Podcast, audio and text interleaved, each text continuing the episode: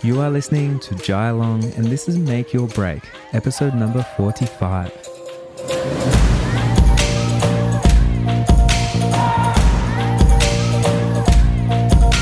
Recently, I was interviewed on a podcast called Escaping the Ordinary.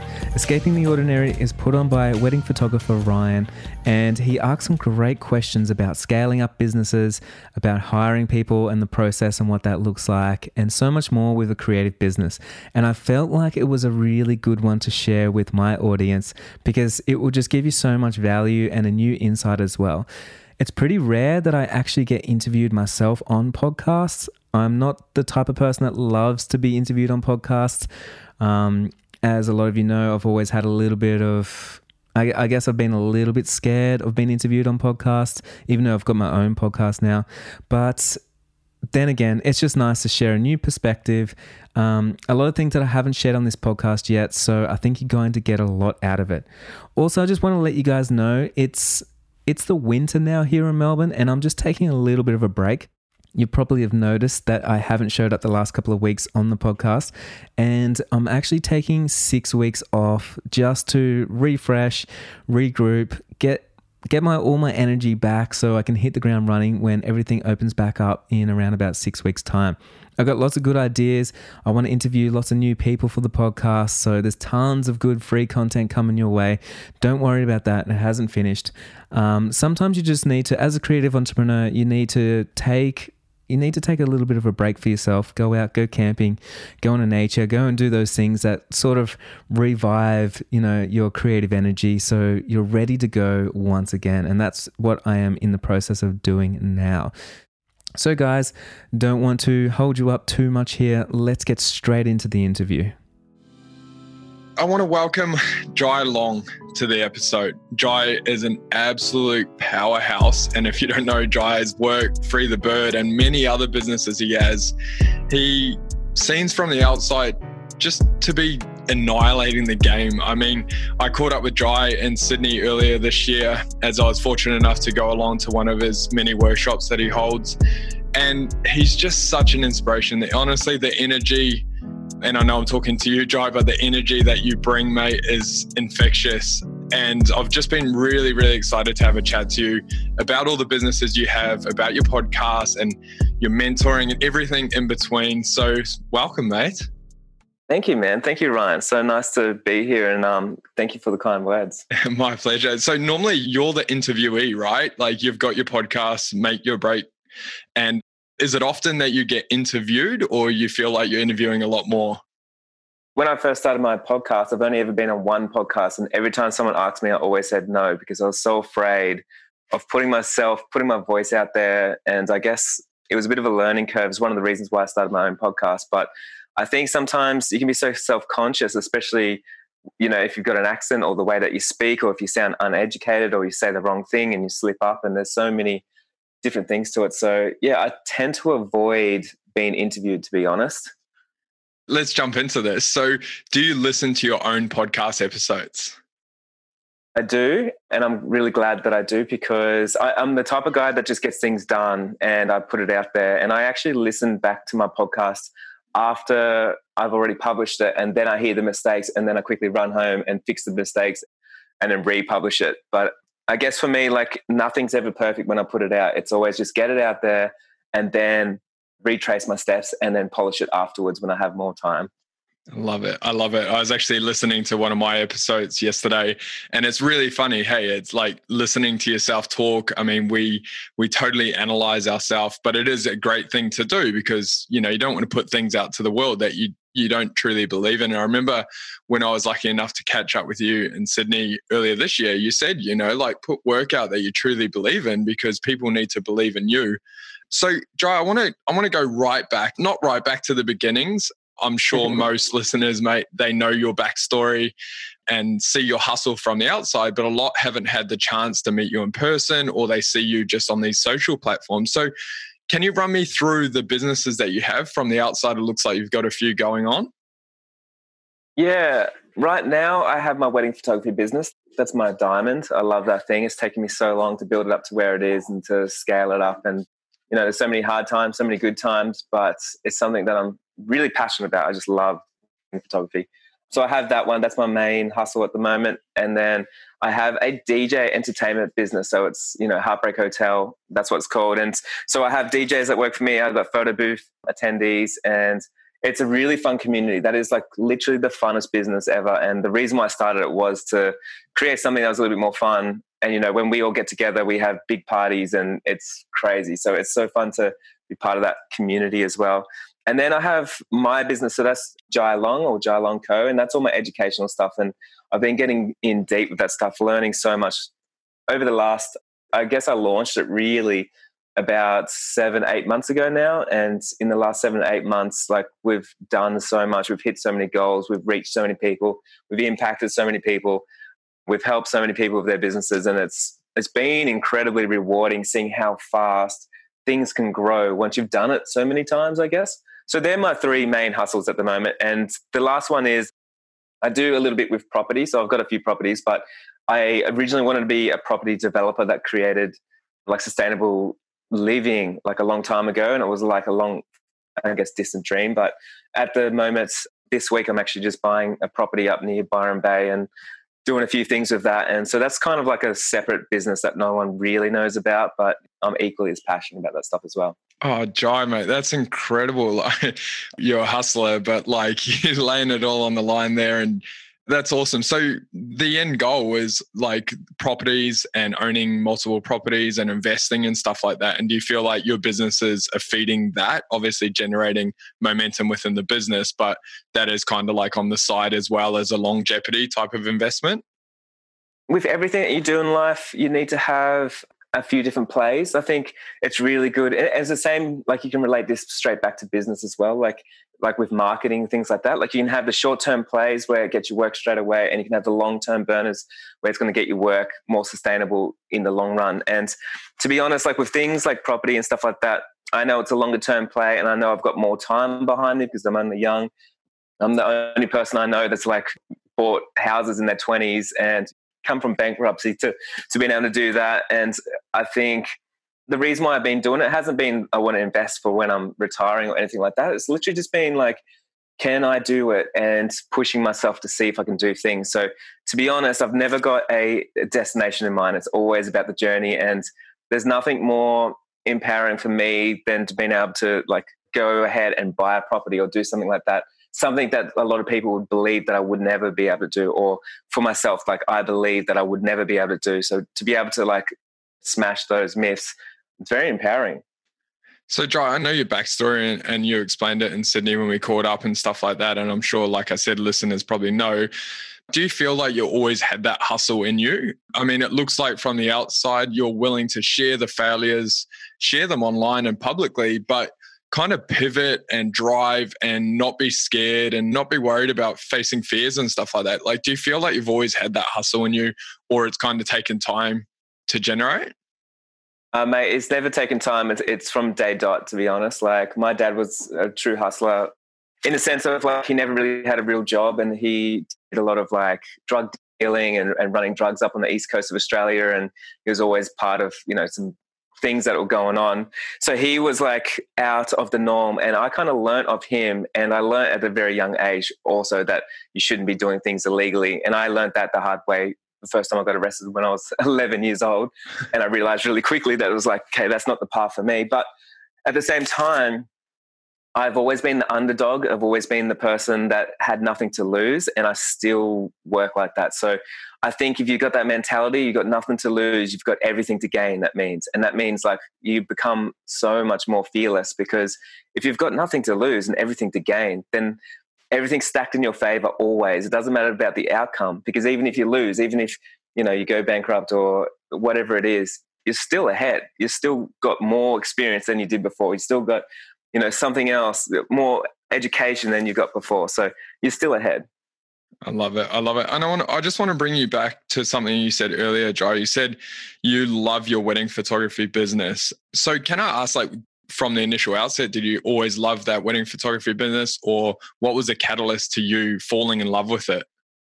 It was really interesting because, you know, growing up with no money, growing up in my circumstances, I never got to experience what it looked like to have like an amazing family and, an amazing like a wedding. You know, I, I never really got to go to weddings and things like that. So the first time I shot a wedding, someone asked me to do it after I got featured on a on a WordPress. I got featured by WordPress.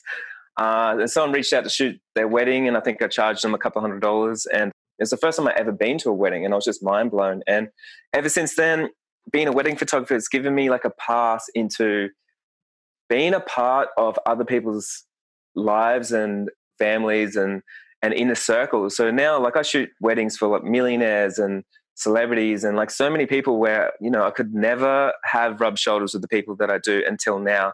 And I think that has helped me so much be inspired by different thinking, like different ways of things. Because if you're hanging around with people that are doing so much, you can see it's all possible and it gives you that little bit more drive or inspiration. And it's something that I needed. So, yeah, I think it was just like realistically down, like deep down, if we're being truthful with each other, it's like, it definitely was to do with that. Like, it was like, here it is, here's my ticket to a new life that I could never, you know, obtain by myself, kind of thing. So you're realistically saying you're inspired by others that you're associating with and the positivity that they were bringing, whether they were investors or just the human beings that they were, for you to then be the best version of yourself and obviously fall in love with your business and stuff. Now, yep. obviously, with all these businesses, Jai, I guess the biggest question, and I know so many photographers want to know this question how do you find time? And we know you've got a team, and is it due to having a team and have a scaling a scalable business?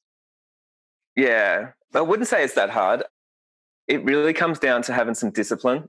It's interesting because I read a quote the other day and it's like everybody could have the same goals. Like you could have the same goal as me and want to have a few different businesses, but it's all about the execution that makes anything different. And I think if you're disciplined and you have that goal, you can set at times with really thinking about like what's worth your time. And then really honing into the things that are really high value tasks. And I think with having a few different businesses, a lot of people just waste so much time just doing nothing, you know, like I know this because I've seen so many people working and we all work at different paces, but you know, if you come to work and you're just sitting on Facebook for 4 hours, it doesn't really mean you're moving the needle in your business. It means you could have been at home spending some time with your family or with your partner or something like that. So I think a lot of us we we definitely tend to put extra time into stuff that we don't need and then we feel like we don't have time for the things that actually need our attention. And when I realized that, I just put more time into what actually moves the needle, what actually makes the impact. Because once you do that, then it's a high value task and it means you're making more money all the time. There's a great saying if you want to make a million dollars a year, just work out what task will pay you $500 an hour. Mm-hmm. And from that, you can do it. And with wedding photography, you could absolutely do that. And there's so many things you can outsource. And then all of a sudden, you could do something that's worth $500. For instance, and, and a perfect example right here. If I'm doing a podcast interview right now with you, Ryan, this has taken an hour and out of this hour maybe someone will find me and then someone will sign up to one of my workshops and then now this hour was worth $500 to me does that make sense so when you're working things out like a lot of people would say oh, well don't start a podcast because you're working for free but actually you really need to see like how can you make the biggest eh, impact in that hour i can get brand awareness right now i can get so much more than if I just sat there doing emails or started editing some photos. Obviously, social media is, is a, a big cause of this, right? I mean, I think on the iPhone apps now we have a time, a thing that it shows us our total screen time at the end of the day. And sometimes it can be a bit of pretty confronting to realize that half the day you're scrolling on the indefinite scroll. Yeah. And like you said, you could have invested that time back into the business or even just into relationships and stuff and actually be present with one another yeah, so I appreciate you sharing that, man. Just because you are a powerhouse, Jai, like the energy and the businesses, and it always seems like you're not just a step ahead of the game, you're like a mile ahead of the game in everything you do. But I just love it because you're always so open and honest, and you're just like, you're always looking for that, like, you know, something. And if it fails, you're willing to share it and pivot and stuff like that. I want to take you again back, Jai. I know we're going all over the place, but I have these really specific things I'd love to ask because I know a lot of photography businesses, as you know, are sole traders, maybe working from home, turning the wheels in the wedding photography world. Obviously, COVID, we can talk about, but I want to talk more about how you started scaling because I know you've got a team. So I want to take you right back to when it was just Jai and he had a wedding photography business. I know you've got your wife, Lilu, but when you started actually employing, and how did that look for you? Yeah, it wasn't really on purpose. I think when I first started, things sort of blew up pretty quickly because I was out probably hustling more than I needed to do because I was putting all my attention into the one business, and that was Free the Bird. So I really hit the ground hard and I put all my effort into it. What's interesting about a business is I think it's like a bit of a false perception to think that you're going to make enough money just to start employing people. I think it's a false perception to think you're ever going to make enough money. Like that just doesn't happen. I think the way that it works is you have to have a little bit of foresight. So you need to f- see into the future and see what kind of business you're building. And then you invest in your business now for that future model. So a good example of this is like when I started Heartbreak Hotel, I started it from scratch a couple of years ago and we weren't getting any bookings because it didn't really exist. But the thing was, when I invested into a website, I didn't mind investing a few thousand into it. When I invested into all the systems, I didn't mind signing up to all the systems that cost money because I was building a website that was able to handle six figures worth of work. Does that make sense? Mm-hmm. So you've got to think future. Like, how can you build something now, even though it costs you more and it's going to bring you something else? So when I first employed, Morgan was actually my first employee. And when Morgan came, I couldn't afford him. Like that just wasn't a thing. And it was just an opportunity that came up. He was ambitious. He was he was keen to work, and I knew that he would bring so much to the table. But the first twelve months, like we had a bit of a deal. So he worked his other job, and then I, whatever time he had out of his other job, I snuck him into my job, and it cost me money. It cost me money to train him to show him the ropes. He didn't really know anything to do with photography or editing or anything like that. But it was a long term game. Like if I could train him and then he would eventually bring value and then eventually my business is going to grow. So if you've got that long foresight of like, you're here for the long run, you want a sustainable business. I don't mind putting in my money into him because I know like we can work together and we can create something bigger than myself, something bigger and create more opportunities. And it worked out like that. Like eventually I could put him on full time and, you know, eventually I could give him a pay rise and eventually he could become a partner. And it's kind of like worked like that because I've been open to growth as well. Like I've been open to investing my money, investing my time into the things that will take my business to another level. I know a lot of people are too scared to do that because it's hard to put someone on that you can't afford. It's hard to put yourself out there, especially when you're not making money yourself. So, you know, it's hard to say, like, oh, I'm going to pay someone $50,000 a year, but I'm not making $50,000 a year. That's a hard thing to swallow when you're, when you're working 12 hours a day, seven days a week, I think. For sure. So when you put Morgan on, Jai, I mean, were you at a point in the wedding photography business that you're just like so busy that you needed to bring someone in, or was it the thought process like, okay, cool, I want to grow this business to a six, seven figure business or whatever. Therefore, I need to get someone in to help me with whatever task you gave Morgan at the start. I'm very sporadic with everything. There's like not too much planning that goes into stuff. I do have a foresight and I know. So my thing was like I wanted to be a luxury wedding photographer and I wanted to charge between five and ten thousand dollars. Like that was my thing.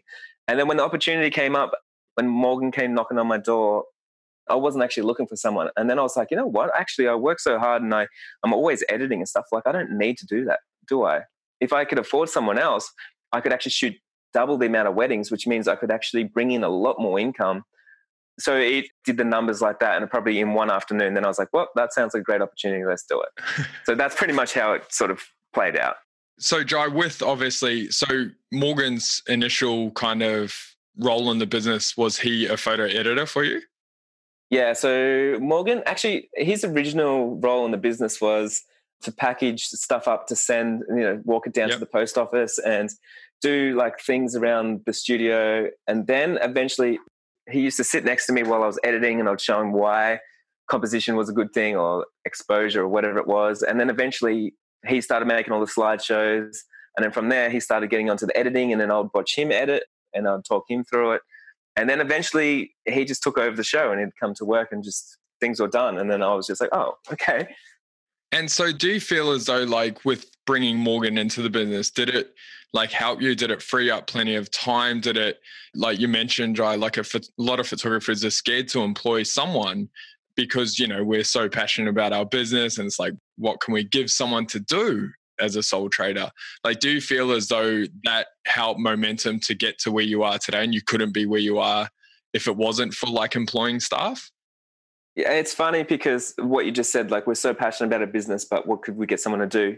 It's funny that we actually hold ourselves back. We we put something in our way and say like we are the best at what we do. We are the best editors. We are the best at emails. We are the best at whatever, and we hold ourselves back. So we create a business. That's not us. It's a business, and it's a living, breathing thing. And it, after a while, it grows its own identity, it grows its own brand, it grows everything and we believe that we are the best for it and then we end up suffocating it and then there's a ceiling and the ceiling is always yourself it's not anything else you can scale a business as big as you know a fortune 500 company if you wanted to we put ourselves in the way because we have self-doubts that no one else is going to be as good as us no one else is going to be as passionate as us and that can come from so many things maybe you work for someone and you didn't work that hard for the company or maybe you know so many different things but i think if you have a mindset of like hey you know what? I am not the best. And if I hire someone, it's only going to get better because the more brains I have in here, I become a superpower. I can work off so many people. I can leverage of so many more people's time. There's so much more there. And I just can't do everything on my own. Like I just can't. And success, it's I haven't built it all by myself. Like I've as you said, I've got a team, I've got people behind me that help me, they got the same vision. And all my role is is to listen to them, make sure that they're happy, they're doing whatever they want to do and they steer the ship as much as I do. They change things. Like Morgan has so much say in everything we do now. And we play like we're partners because we are. Like I can't run the business I do now without him.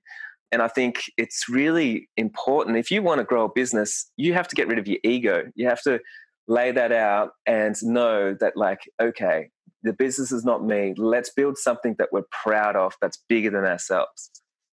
It's so true, right? The ego is the biggest killer for so many small businesses because we can't let go of things. But staying on this scale side of things as well, Jai. So when Morgan come in, you know, obviously right now you can hire virtual assistants and you can get editing done on from anywhere in the world. Like for that photographer that's out there in their home and they're sitting there and they're like, you know, I would really love a staff member to do some in-house editing or should I get someone online to do stuff? So what would your like advice be for someone like that?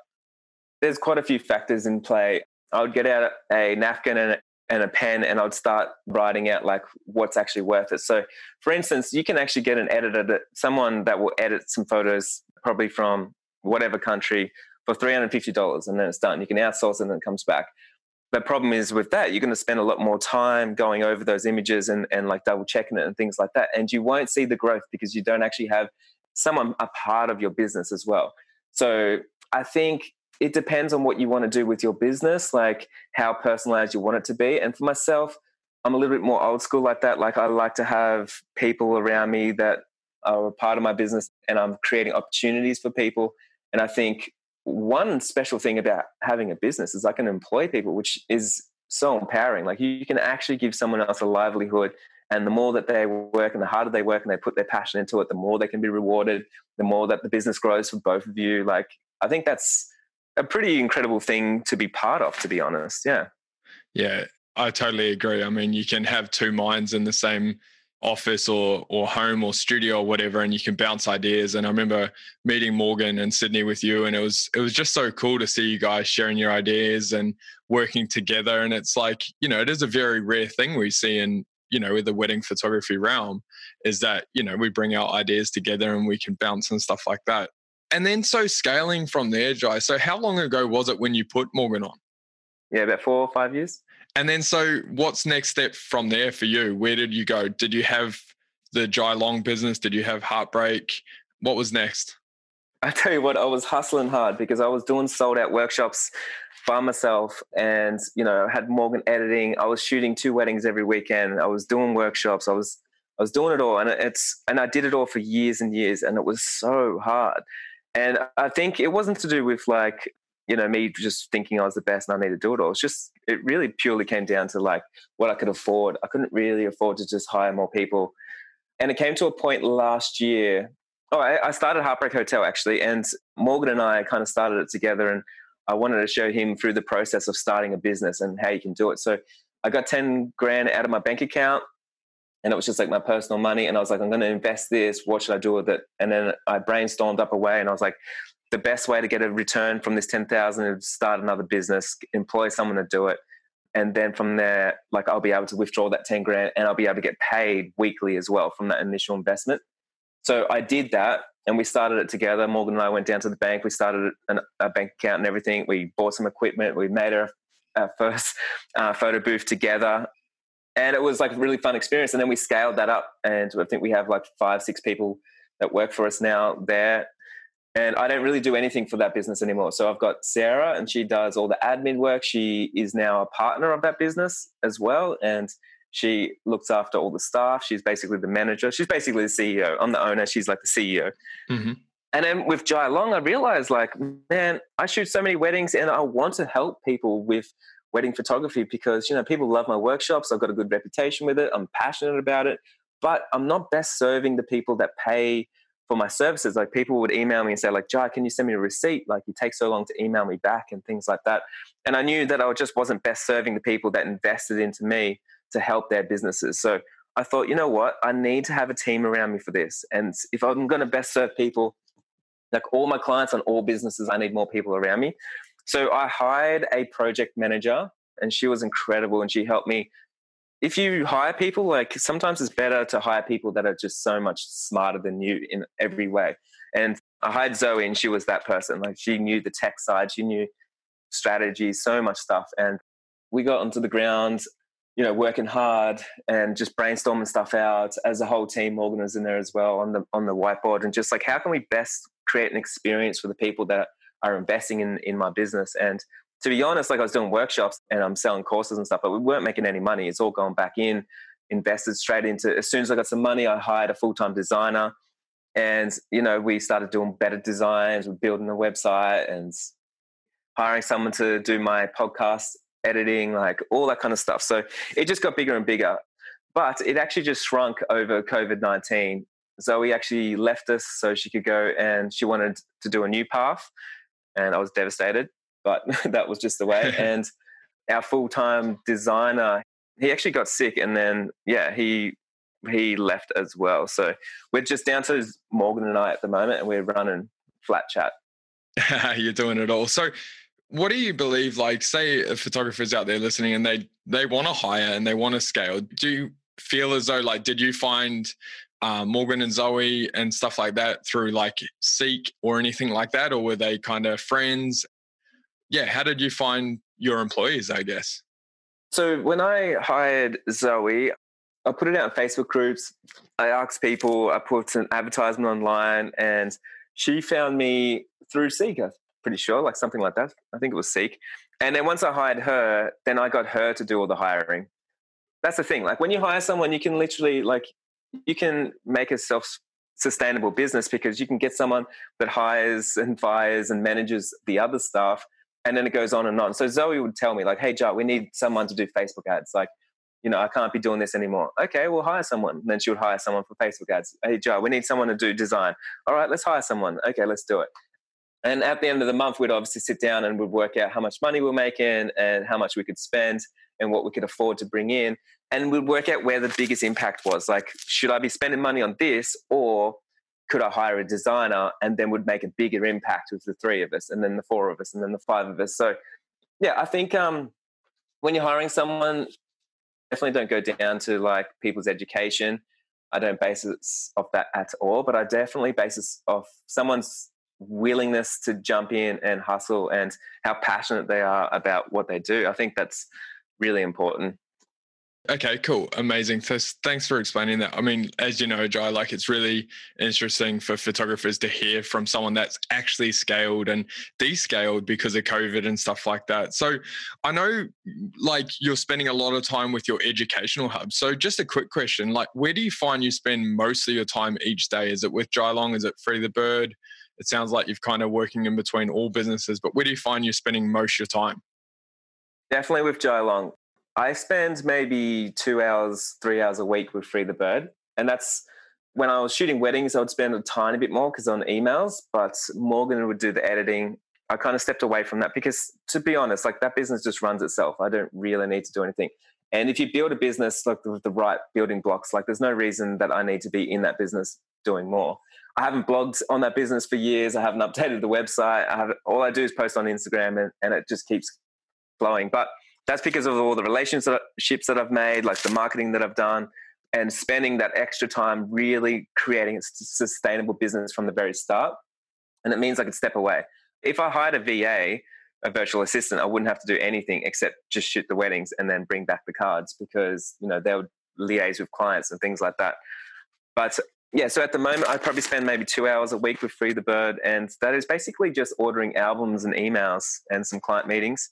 And then basically everything else is just on Jai Long right now. We're recording a new online workshop, and every day I'm just putting together content from all my businesses, from all my workshops, and Morgan and I just coming up new ideas. I am at the moment doing online workshops to learn Facebook marketing, you know, I'm in a few masterminds and things like that, and I'm putting so much money and energy and effort into my own education. And so, so can we jump into the Jai Long workshop that you're currently working on? It's the six figure business map. Is that correct? Yeah, that's right. Awesome. Can you explain to the listeners what that is and when it will come out to the world and and show us a bit more about how to create a sustainable and amazing business? Yeah, man, there's nothing more relevant than right this second because even today we're, we're actually recording some videos about money.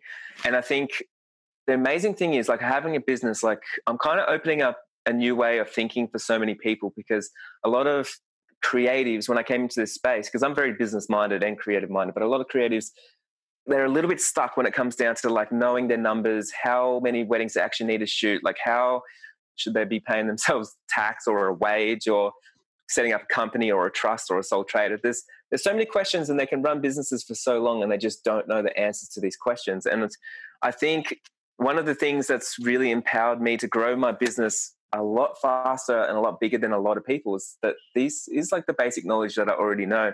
And I'm so excited to like really bring it into layman's terms so everyone can understand.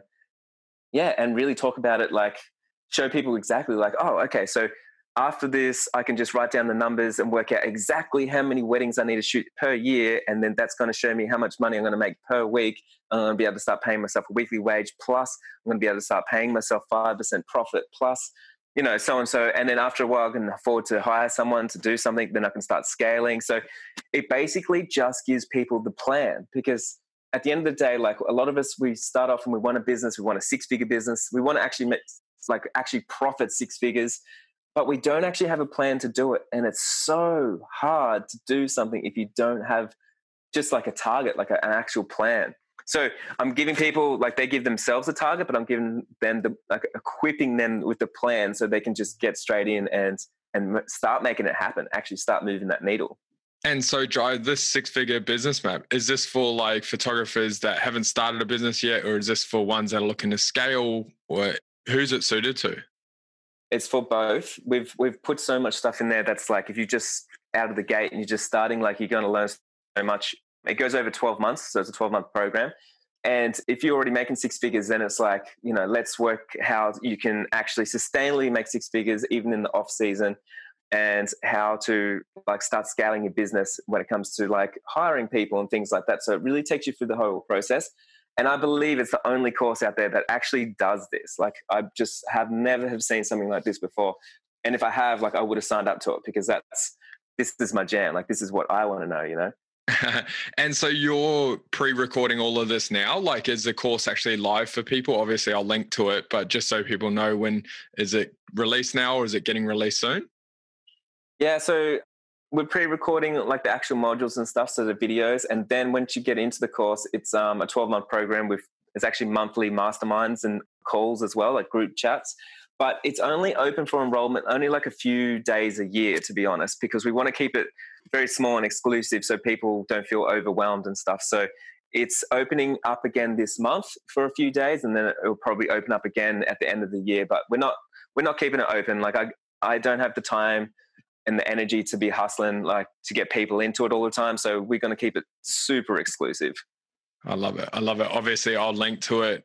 I've seen it, you know, you're advertising it on your Jai Long Instagram and stuff like it. it looks incredible. That, like you said, there is there doesn't seem to be anything out there at all similar it looks really interesting from the outside. And I think so much value will be in that. And I know from all the courses and the workshops that you do, mate, that you put so much heart and soul. Like, yeah, it's going to be incredible. So obviously, we'll link to all of that. Now, Heartbreak Hotel, can I ask you, like, was the reason for bringing in a photo booth company? Was it because, you know, you were getting inquiries and people were like, oh, we're still yet to book our photo booth? Do you have any recommendations? And was that like, oh, boom, why don't I take this off their hands? Or, yeah, what, what was the catalyst for you to start that business?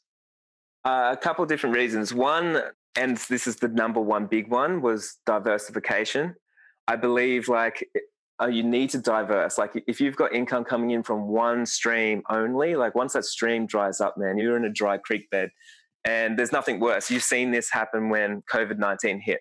And I think because I've got so many income streams, like COVID 19 definitely didn't hit me as hard as a lot of people because even though a couple of streams dried up, like I still had a couple of streams. So I was able to get through things like that. And being in business for like long enough, you've got to make yourself like recession proof and know that hard times come. And the more you diversify into like different industries or a different business, like the easier it is to make an income like all year round. So that was like number one. Number two, no one ever actually contacted me for photo booths at all. But I did go to a lot of weddings and there were some really ugly photo booths out there. And I just felt like the industry hadn't been updated for the last 10 years and there was so much opportunity there because there was no competition. If you ran a photo booth, usually it was just like a, a mum and dad on the weekend, just, you know, hustling. Uh, it wasn't like taken seriously. It wasn't like a real business that people would invest money into.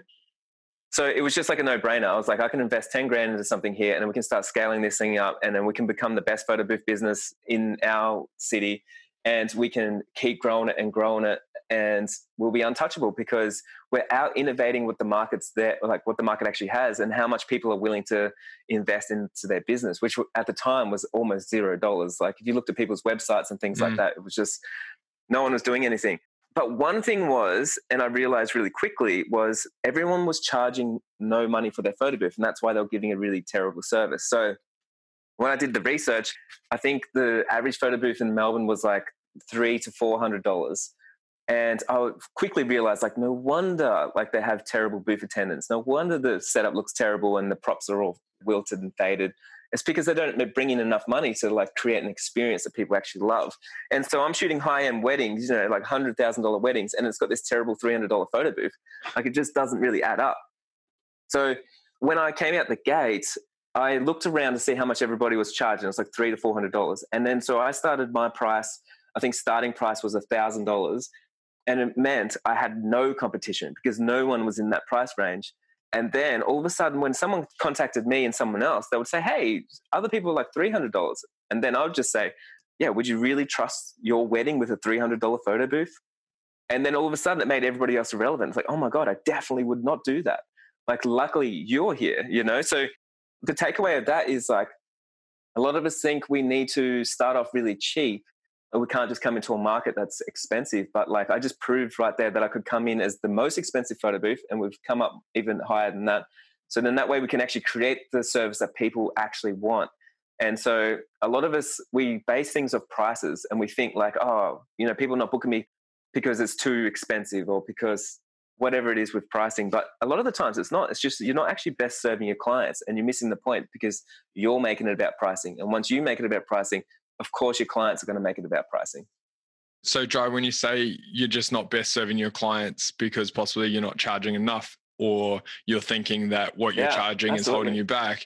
So, for the photographer out there, do you feel as though that's transferable over to the weddings? Like, if you're charging a thousand dollars, you know, and this is maybe why you have a portfolio you're not happy with because you're doing backyard weddings because their total budget is ten thousand dollars do you feel as though that's definitely transferable? Like, you know, it doesn't matter if you outprice yourself from the market, it's just best serving your clients? Man, I don't know what it is, but in the wedding photography industry, like eh, if you jump in any Facebook group, everyone's talking about their pricing. It's a clickbait thing. I can lean on it with my education because I can teach people pricing. And most educators teach it wrong. They say charge what you're worth. It's so empty. It means nothing. There is no substance behind like charge what you're worth. But what people are missing the point is they're not charging enough to create the experience that the clients actually want. So they're not best serving their clients. So when someone walks in through the door and then they go like, oh, okay, you're a thousand dollars, but no, I'm going to go with someone else. That's like two thousand or three thousand. It's because the other person is actually giving them value and they've factored it in and then they've priced it in, and people are willing to spend good money on their wedding. I know this. I remember I shot a wedding last year, and I think it was like fifteen, twenty thousand dollars. The quote came up to, and a lot of people would think, "Oh, that's expensive." But the thing was, this person wanted so much value. Like they wanted this stuff, and you know they were having a super expensive destination wedding, and they weren't looking for a cheap photographer. They were looking for what they could actually get that they loved, because I seen they wanted the value and they wanted that. They weren't into pricing. Then it, it means like they don't care about the price. Like all they care about right now is they can get something from me that no one else is offering. And the reason why no one else is offering it is because they're too scared to factor in the price to actually best serve their clients. Gotcha. And so, what do they get from you that others aren't serving? There's so many things. Like, I mean, for instance, like if here's here's a really good example. It's such a small micro example, but there's people out there that says like, I won't take credit card charges because it costs me $20 per transaction. And a lot of my clients will come to me and say, like, oh, I was going to go with someone else, but they wouldn't take my Amex card, which means I can't get frequent flyer points. And I noticed that you do that. And I'm like, yeah, of course I do that because it's best serving you. If you want to have a free flight from booking me as your wedding photographer, like absolutely. I don't mind you know paying the extra hundred dollars or whatever it is to the Amex to be able to accept those charges. So that's just such a small thing, but it goes to every little thing. It goes to not paying for your client's coffee or beer or wine or whatever it is when you're having a client meeting, you know, sparkling water. It goes down to forwarding little charges onto your clients and, you know, so many things. It's not best serving your actual client.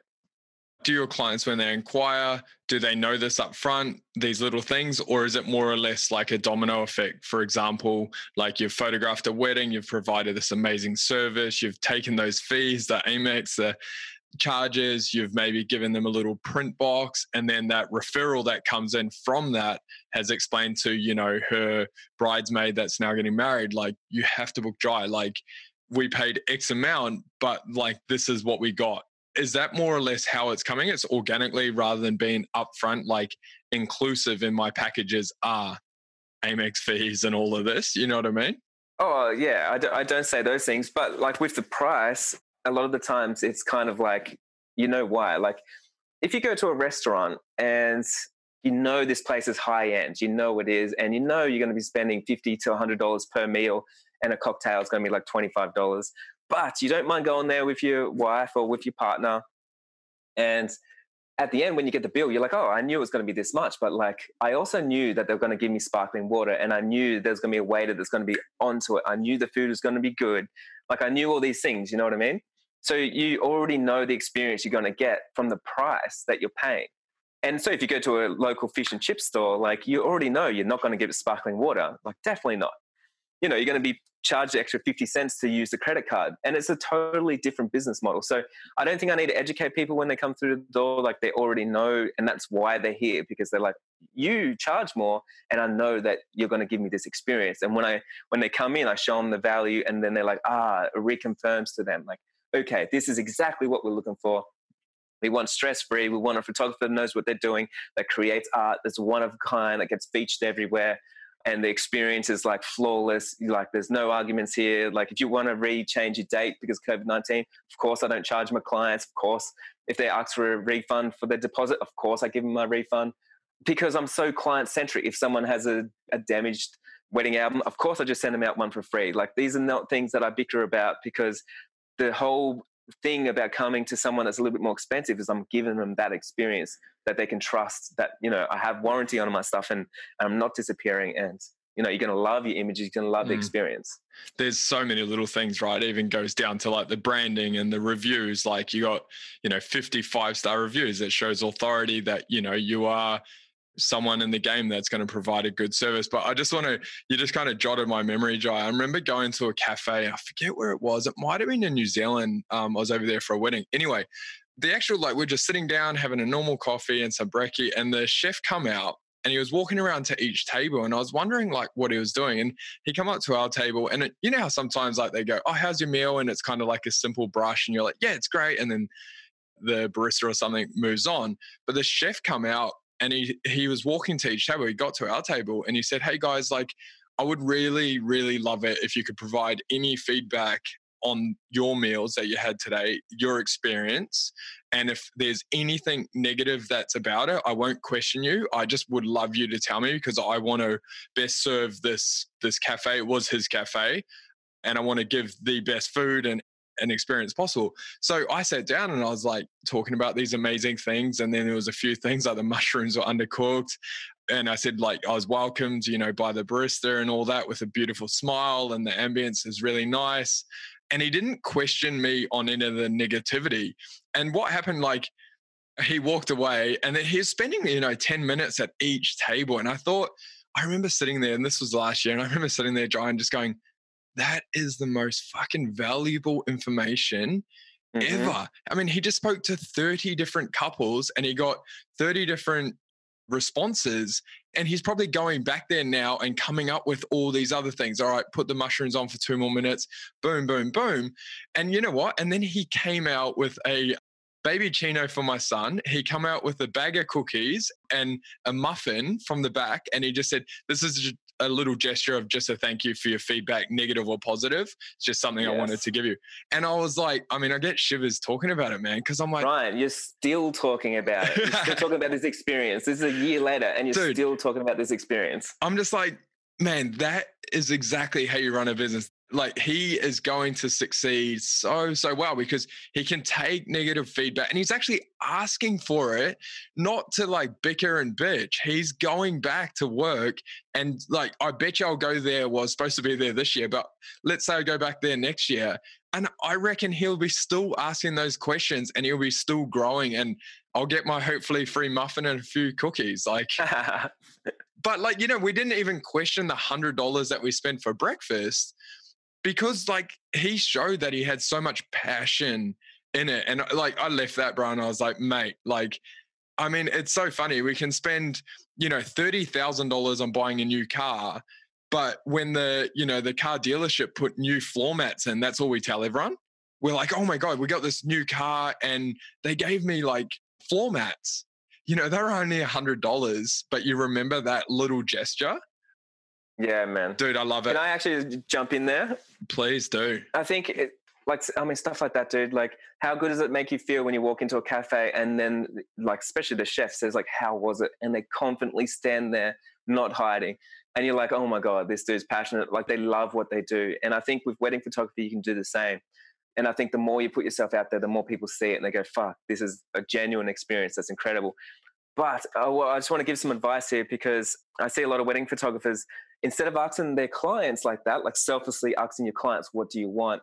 They go to Facebook groups and they ask other photographers and they copy other photographers of what you know other photographers are giving their clients, and then they replicate that to give it to their own clients.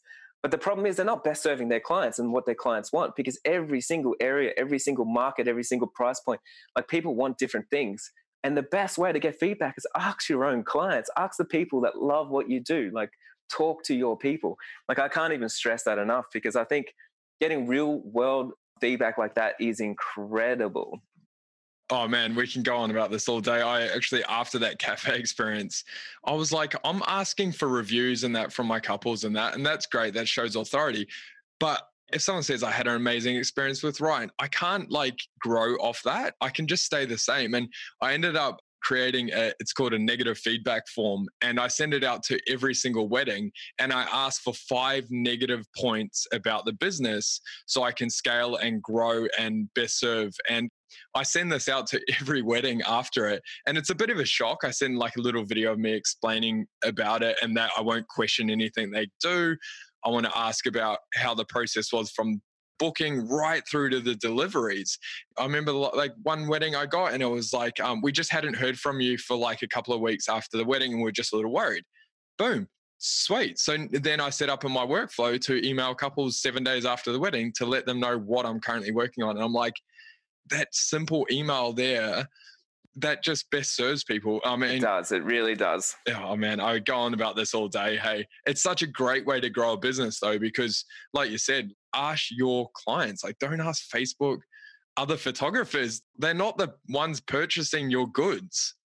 The reason why my um, workshop was so successful is because I always asked everybody at the end, like, how much did you learn? Like, what else could you want? And from there, like, if you're listening to your people, not to other educators, not to other influencers or leaders, like you start learning exactly what people actually want. And we just did this with the business map course that I've got now is I did a pre-sale and we sold it for half price, got a bunch of people in, which are the founding team. And now, like everything we're putting out, we get them to do a review and they're giving me harsh as net like feedback. And sometimes it's hard for me to be as strong as I need to be. But I know it's so important because if I want to make the best course that's best serving people, not serving me, like serving the people that sign up, means I have to put my ego to the side and I have to actually create the content and create it in a way that they understand, even if it's different to what I believe is the best way, yep. if that makes sense. Yeah, like you said at the initial start of this this episode you said like you've just got to get out your own way sometimes and the obviously yeah. when we go on about ego holding people back in business but it's so right we're asking the wrong people you know the questions that we need to be asking and if you can't i believe like everyone listening, guys, if you can't lean into negative feedback, like you're not willing to grow. And it's just like Jai just keeps saying, it's your ego. Like it's literally your ego. Remove it and realize that the feedback is actually helping you so much. It's like an athlete, he's got a coach, and the coach says, you know, like you're stepping a little bit more to the left. And he, if he's a great athlete, he's not going to say to the coach, Well, no, I'm not stepping to the left. He's going to listen and he's going to apply that knowledge to his practice and then hopefully become a better athlete. Hey, that's such a good analogy. I couldn't have said it better. I, I, don't say it better, mate. You, are a legend. So, Jai, I want to finish off because I'm definitely uh, wary of the time and you are a busy man. Like, we won't hold that back. Can you finish off with three implementable tasks that photographers can do now to level up their business or photography? What are three that you would suggest?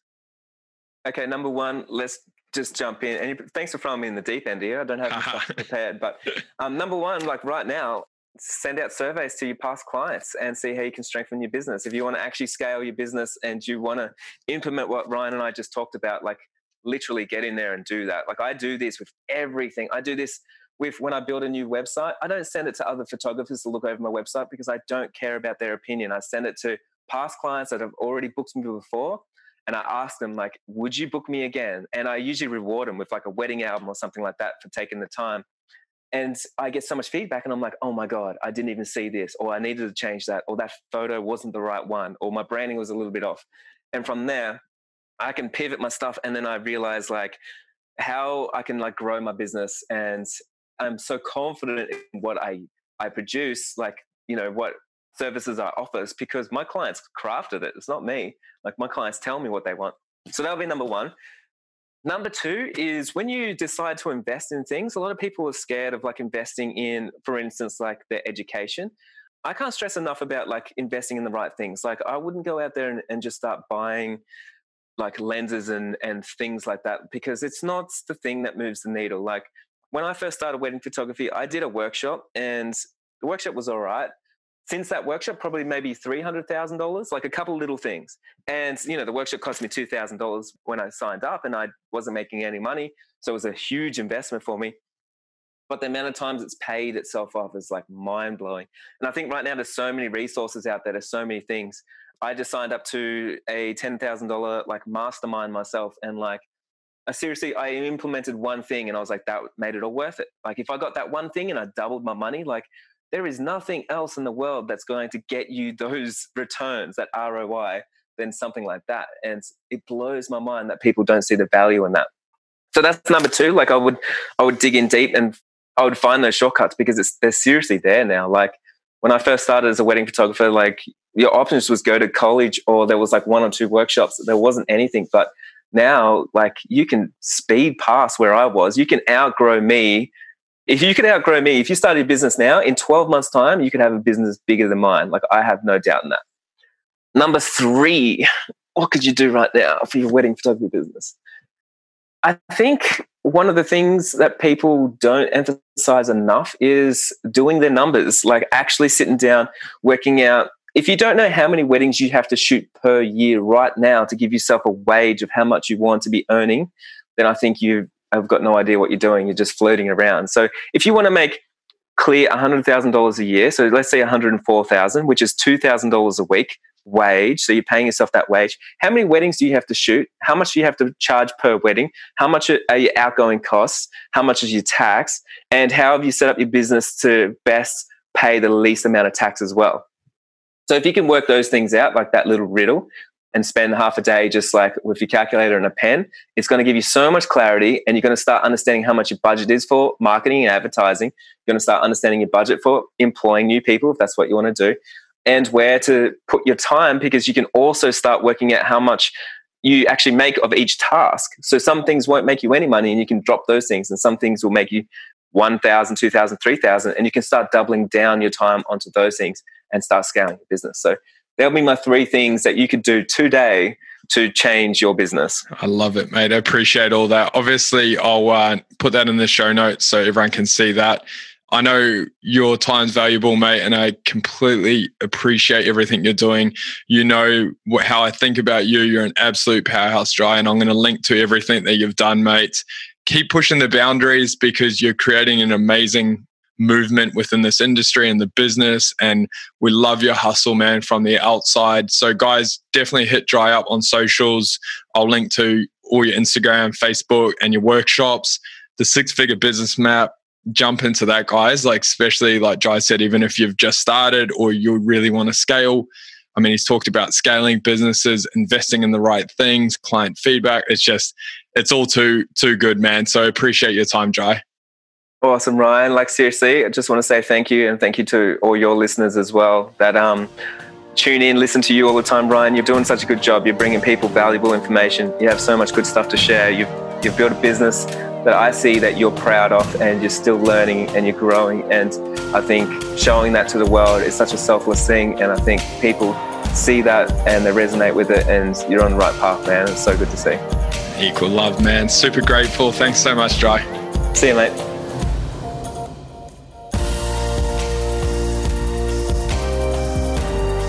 Spread the love and create opportunities for people around you.